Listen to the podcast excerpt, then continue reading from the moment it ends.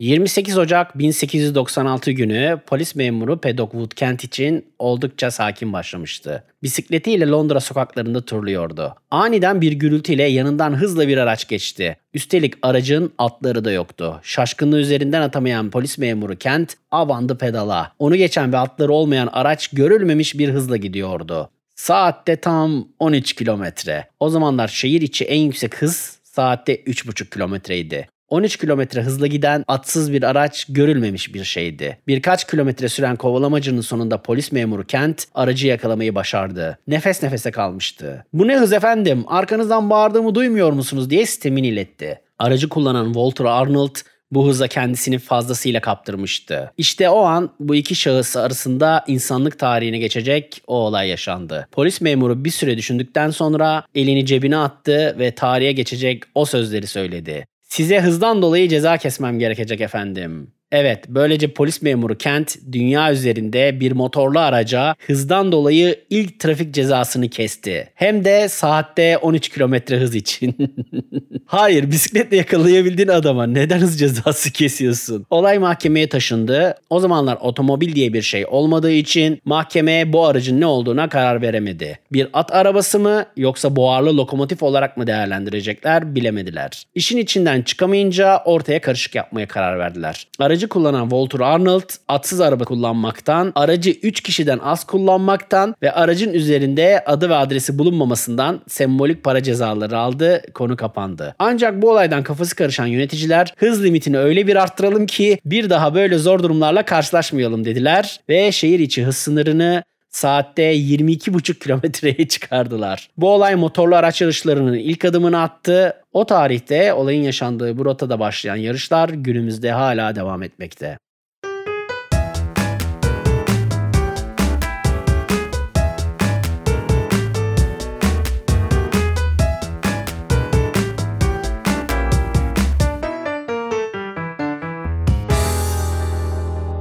Saçmalık teorisinin 3. bölümüne hoş geldiniz. Cem'i dinliyorsunuz. Tamamen spor olsun diye interneti 3 bucak turluyorum ve karşıma çıkan birbirinden saçma yaşanmış mevzuları bu podcast'te malzeme yapıyorum. Her salı yeni saçmalıklarla buralardayım. Ortam müsait, hepinizi beklerim. İlk bölümde bir şaka yapmıştım. Her salı dediği ama iki bölüm yayınlayabildiği diye. Bu bölümü sırf o kehanetim gerçekleşmesin diye kaydettim. Bu eski bir ajans laneti. Ajansta her iş kaotik bir çalışma düzeni içerisinde çözüldüğü için sık sık sistemli çalışmaya geçiş için kararlar alınır. Bu kararların ilk ayağı genelde düzenli toplantılar olur. İşte her pazartesi 10'da haftaya başlangıç toplantısı ya da her cuma akşam haftalık değerlendirme toplantısı filan diye. Ben daha bu toplantıların ikiden fazla yapıldığını görmedim. Hatta bir keresinde kendim pazartesi saat 11'e haftalık toplantı koymuştum. Uyanmam diye özellikle 11'i seçtim. O gün ajansa bir de gittim.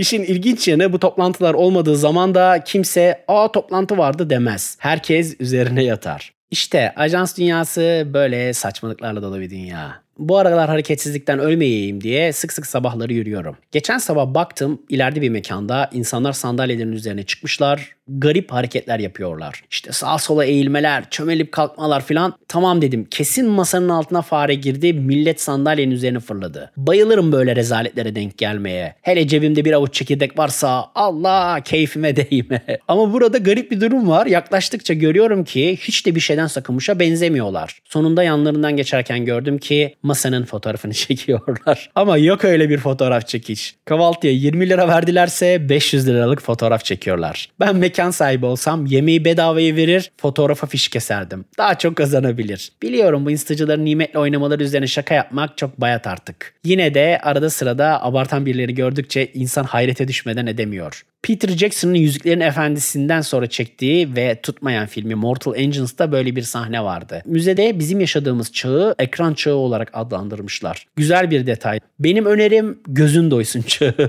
Mesela eski çağlara bakarsak hepsinin kendi içinde bir mantığı var. İlk çağlar insanlar yerleşik hayata geçiyor ve 7-8 kişilik küçük gruplardan kalabalık yerleşim birimlerinde yaşamaya başlıyorlar. Ama sonra bakıyorlar fazla insan iyi değil. Birbirlerinden bayıyorlar. Diyorlar ki sınıflara bölelim biz biz bu işi? Böylece orta çağ başlıyor. Sınıf ayrımları, aman kimse ortama ekşimesin, kafamızı ütülemesin endişeleri filan. Sonra bakıyorlar sınıf ayrılınca da herkes aynı mevzuyu konuşuyor. Devamlı aynı geyikler dönüyor. Bu sefer de canları sıkılıyor. Kitaptı, keşifti derken yeni çağa başlıyorlar. Tabii herkes okuyunca da bir bilmişlik geliyor. Ne yaparsan o öyle değil şöyle demeler. Ortamlarda gereksiz ana bilgileri vermeler. Öf yeter en iyisi birbirimizi salalım herkes kafasına takılsın diyorlar ve yeni çağa başlıyor. Şimdi geldiğimiz aşamada olay şu.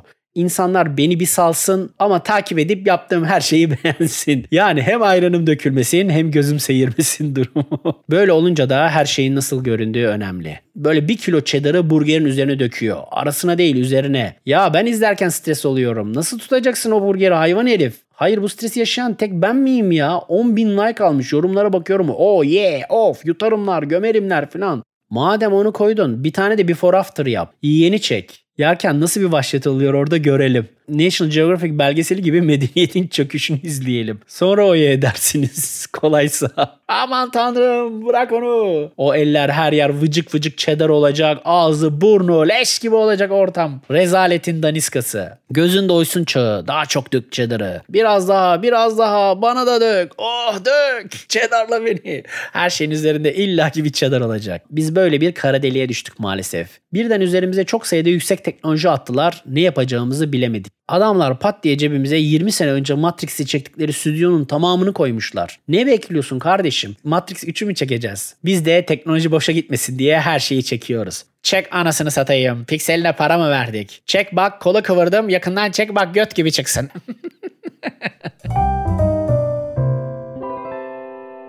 Bakalım bugün internetin engin çöp dağlarından geriye nasıl saçmalıklar kalmış. Market kasasında dönen alengirli işler. Amerikalıların savaşta kullandıkları ilginç şifreleme yöntemi. Neden geçmişte daha zayıftık dillaması. Restoranın en pahalı şarabını içen kadın ve son olarak da başımızın belası virtual influencerlar. Hazırsanız sizi önden alayım.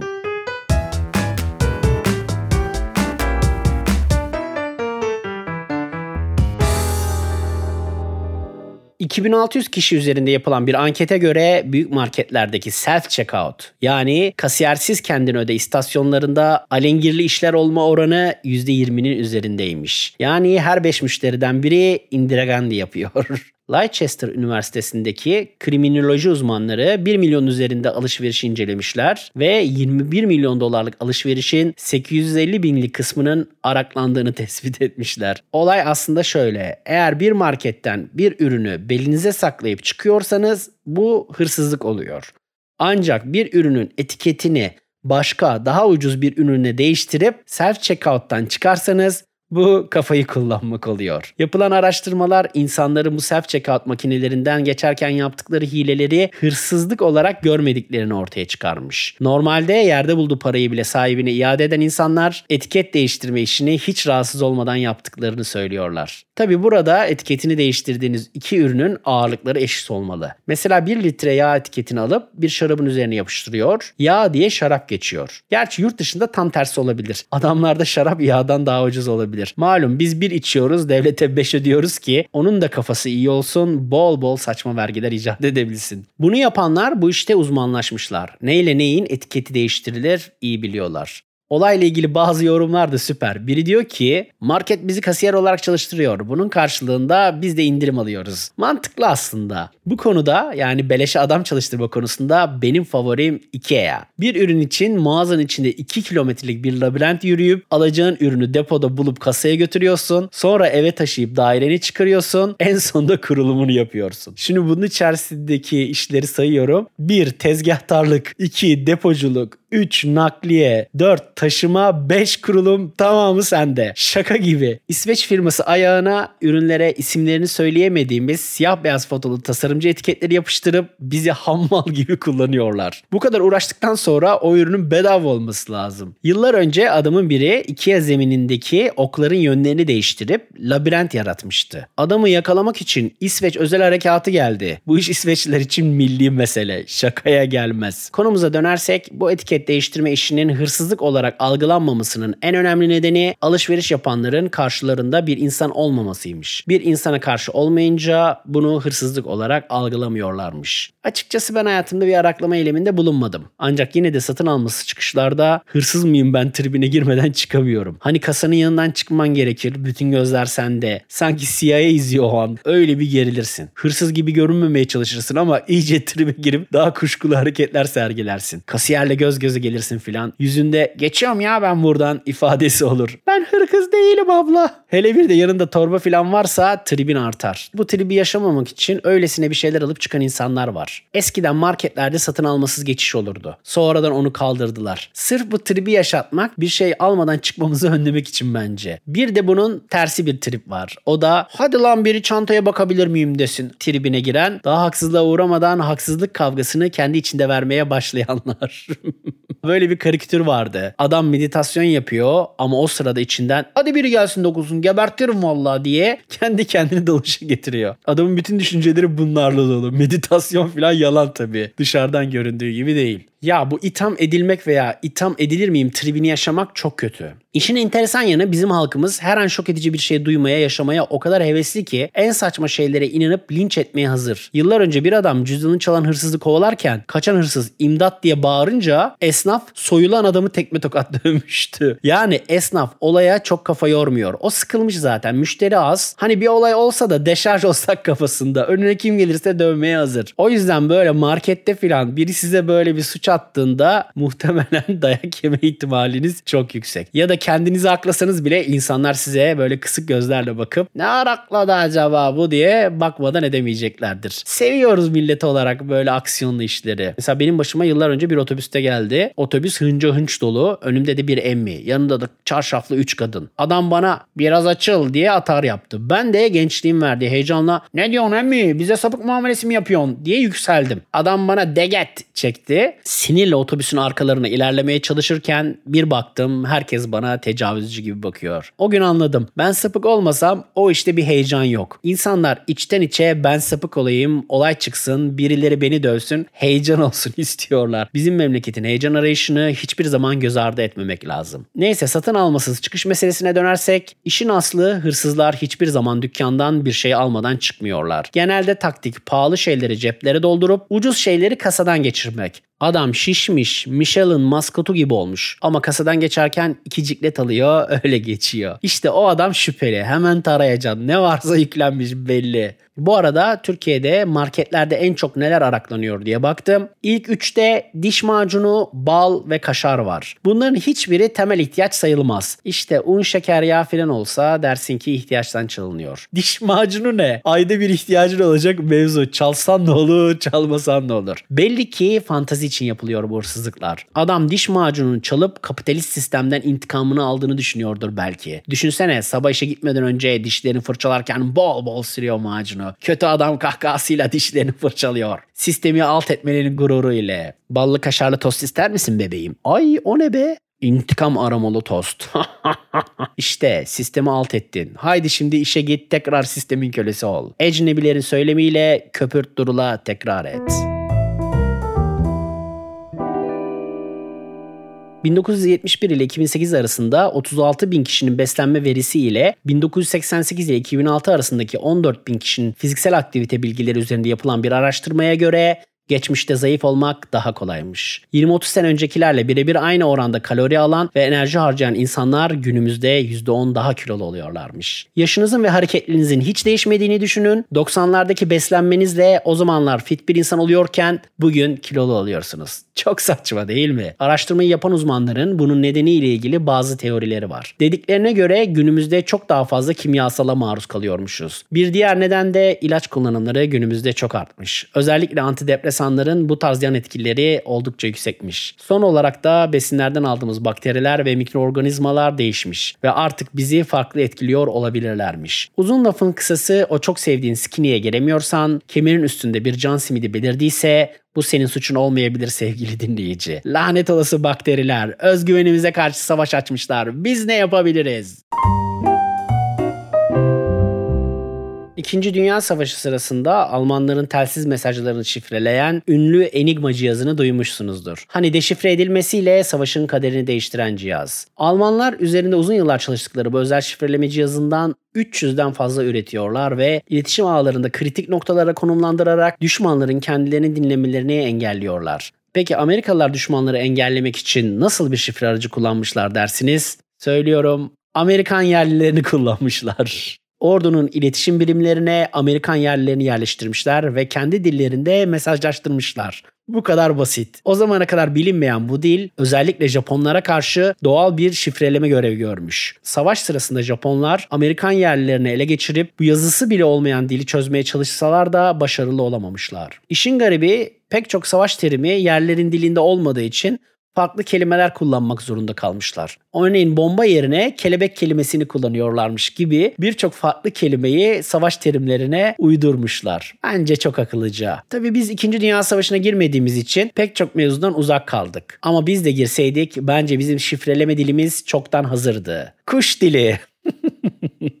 Dügü şügü magan, gege ligi yogur, kaga çıgın. Mesela böyle bir şey yapsak adamlar acayip şaşırırlar. Bu kadar basit olamaz bu işin içinde bir iş olmalı diye kafayı yerler. Komutanım sakın bunlar her hecenin arasına fazladan bir hece atıyor olmasınlar. Olmaz öyle iş Jonathan. Gidin adam gibi çözün şu kriptoyu. Onlar bu kafa karışıklığından çıkana kadar biz savaşı kazanırız. Aslında Amerikalıların yerleri kullanması fikrini biz de Adanalıları kullanarak uygulayabiliriz. Biz bile ne dediklerini anlamıyoruz. Düşman nasıl anlasın? Tüm istihbaratı Adanalılara veriyorsun. Düşmanlar kafayı yiyor. Mesela yabancı filmleri izlerken aralardaki konuşmalara dikkat ediyorum.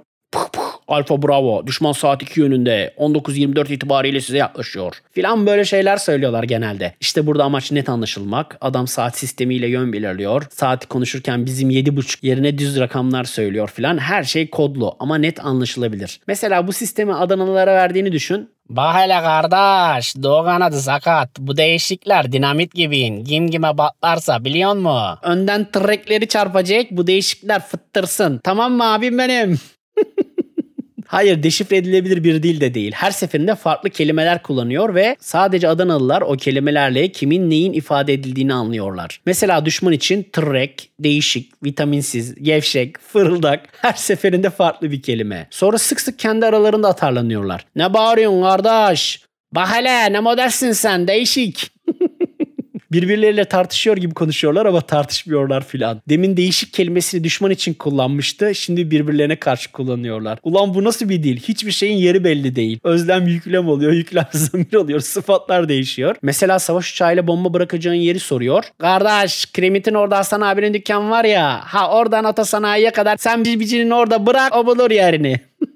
Koordinat sistemi Adana üzerine kurulu. Adana üzerinden örneklerle belirliyorlar. Düşman dili deşifre etse bombalanacak lokasyonu anlaması mümkün değil. Adana'da yaşamış birini bulmaları lazım. Mevzu dil değil. Adanalı olmak bir düşünce şekli. Dili çözmek için ilk önce kafayı çözmek lazım.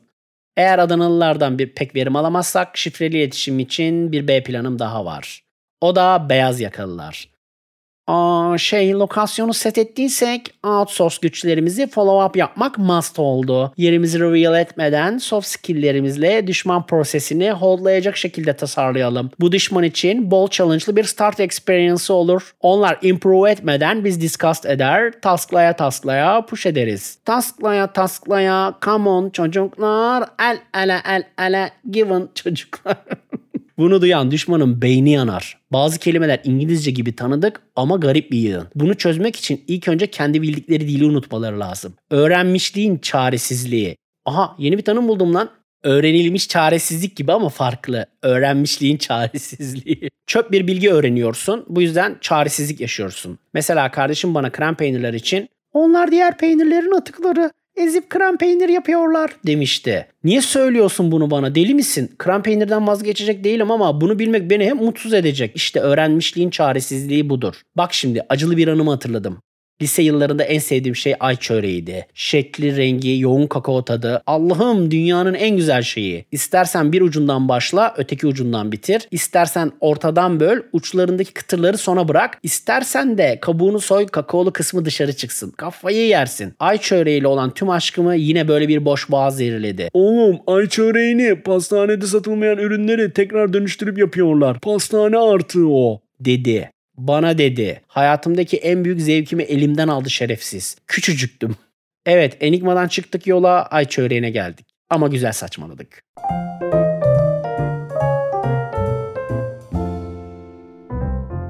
Selebritiler, fenomenler, influencerlar derken yeni gündemimiz virtual yani sanal influencerlar. Bilgisayar grafikleriyle oluşturulan sanal influencerlar takipçi sayılarını hızla artırıyorlar. Bunlardan biri 2,5 milyon takipçili, hyper gerçekçi bir karakter olan Lil Mükella. Tam bir moda ikonu yılda 12 milyon dolar kazanıyor. Evet 3D bir karakter ve yılda 12 milyon dolar.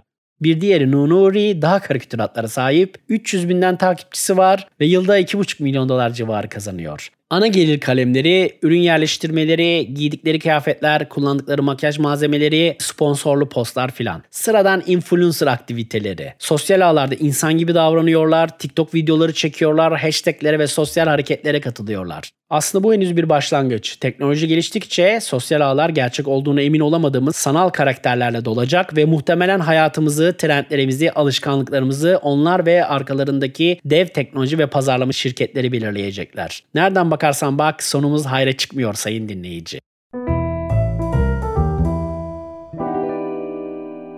Üçüncü bölümün sonundayım. İnanılır gibi değil hayatımda yaptığım en istikrarlı meşgale bu olabilir. İlk bölümü daha dün gibi hatırlıyorum. Hala burada benimleysen kralsın. Haftaya salı saçmalık teorisinin dumanı üzerinde yeni bir bölümüyle buralarda olacağım. Yine gel kendini özletme rica edeceğim. Öptüm.